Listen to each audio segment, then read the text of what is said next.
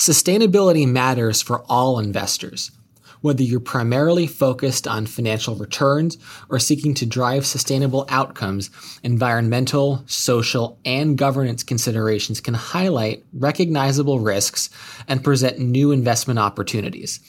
And in the wake of the COVID pandemic, there's an increasing realization by corporations and their stakeholders that capital markets, economies, and environment and social constraints are all interconnected.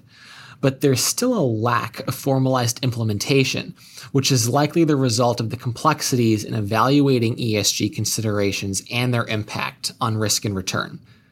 Today, I'm lucky to have Joy Fakos join us again to help break down some of the key aspects of ESG.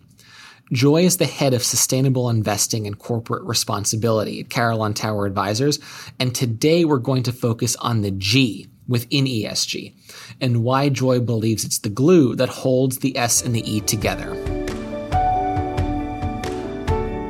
This is Markets in Focus from Carillon Tower Advisors. I'm your host, Matt Orton. Join me and my colleagues as we discuss the latest trends and developments driving the markets. Visit us at marketsinfocuspodcast.com for additional episodes and insights. Joy, thanks so much for joining us. Thanks so much, Matt. I'm really happy to be back. Great. And to kick things off, I think it makes sense to start very basically and level set things. Perhaps you can start by just defining governance, that G within ESG, and providing some color around the role that it's played in traditional investing. Great, thanks. It's a that's a great place to start. So, governance in this context is the leadership of a company, the structures in place for setting direction, establishing policies, and providing oversight, namely the board of directors and executive management. In traditional investing, the board and executive management are evaluated on the quality of a company's strategy and management's ability to execute on that strategy to drive shareholder value. Thanks, Joy. It's interesting to think about the role of governance in traditional investing because it highlights why it's so tangible within the investment research process. So, as we broaden the scope of the discussion, it would be great to get some context as to how the role of governance in traditional investing has grown and taken focus within ESG. Yes, I mean, absolutely. Within the context of ESG investing, the scope of responsibility has really widened beyond simply increasing shareholder value. While that's still clearly important, Corporate leadership must also take into account environmental and social considerations when setting strategy, particularly as we move to a lower carbon economy. I really want to stress here that these considerations are not mutually exclusive, that one does not necessarily come at the expense of the other over the long term. In fact, by incorporating environmental and social issues into business strategy, a company is positioning itself for future success, especially in light of climate related risks and opportunities. We see a lot of attention, you know, focused on the E issues. However, it's important to note companies that take seriously their S or social responsibilities and incorporate them into their strategies and practices are also positioning themselves for future success. A company's approach to employee health and safety, diversity, fair employment practices, employee engagement, respect for human rights, and community involvement speaks to its commitment to its employees, its customers, and the wider community. A positive, consistent approach to these issues can be a source of significant competitive advantage for a company over time. So I think that's a great point you mentioned that they're not mutually exclusive because I think that often gets overlooked by the broader investment community. And just to dive a little bit deeper into the G, you know, can you maybe share some examples of just how we as traditional investors might look at something that's really considered a part of the governance area at ESG, but we might not even realize it? Sure. I mean, I think one of the first places you can look is the structure of the board of directors. Many corporations now are building into their board of director committee structure a committee devoted to E&S oversight. Uh, that really shows that there's a commitment to these issues in helping drive a company's strategy. Another place to look is to see whether E&S metrics and targets are incorporated into uh, evaluation of executive management and are actually factored into the compensation structure. So it's seeing how deeply embedded these issues are in a company's strategy and ultimately their operations.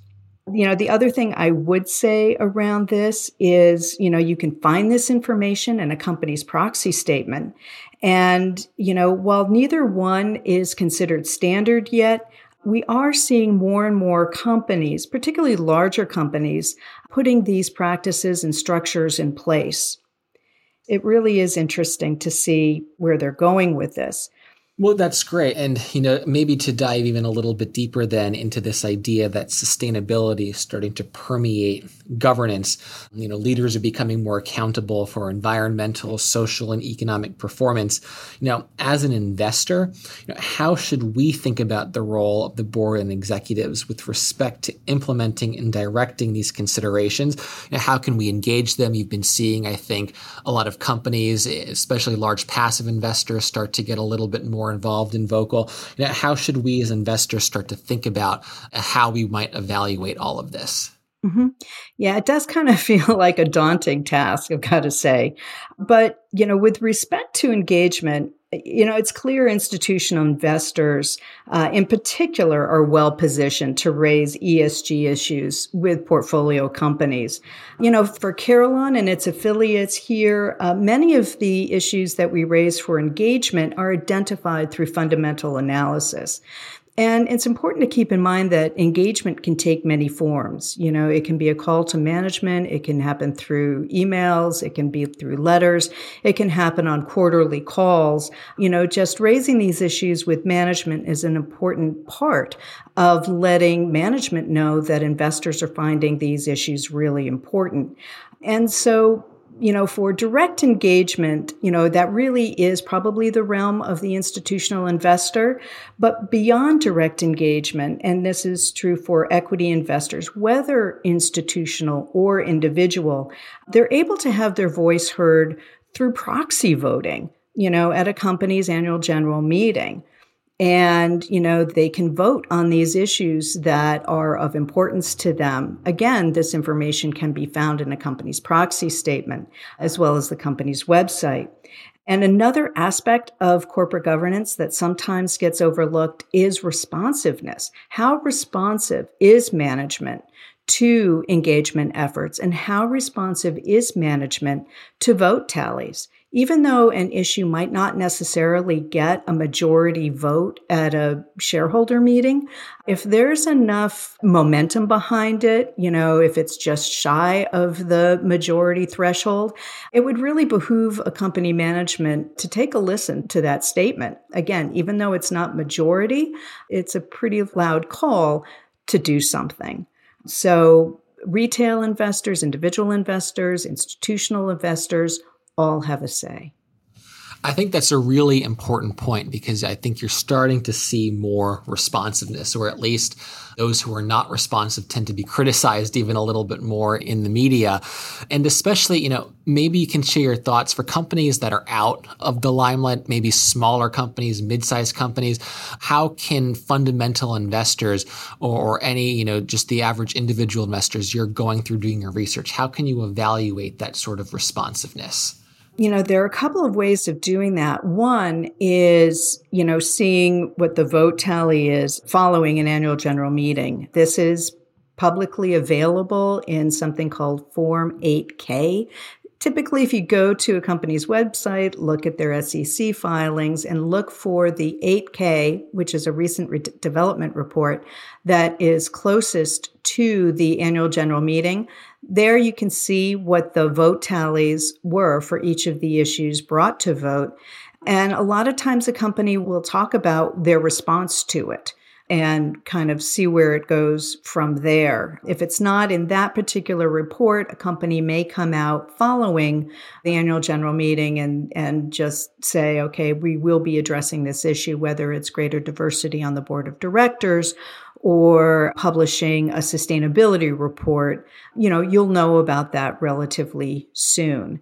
If there's absolutely no change and the company stance is pretty much, you know, talk to the hand, you know where management stands. And then you can decide from there whether or not you want to continue holding that company and or engaging with that company.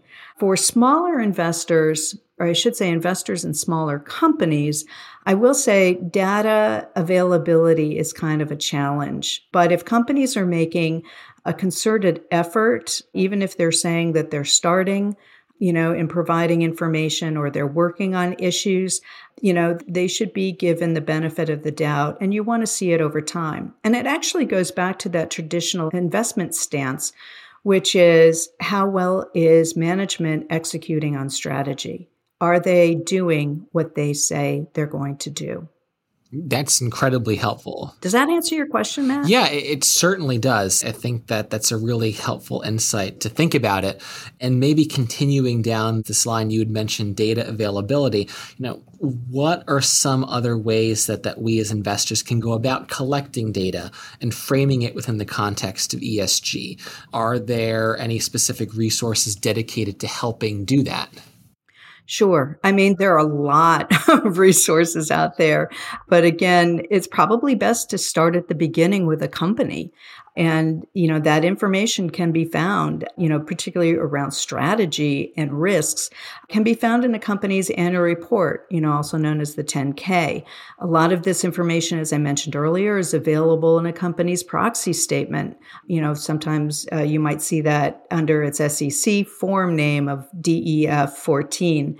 And for many companies today, you can find this information in a corporate responsibility report or sustainability section of its website.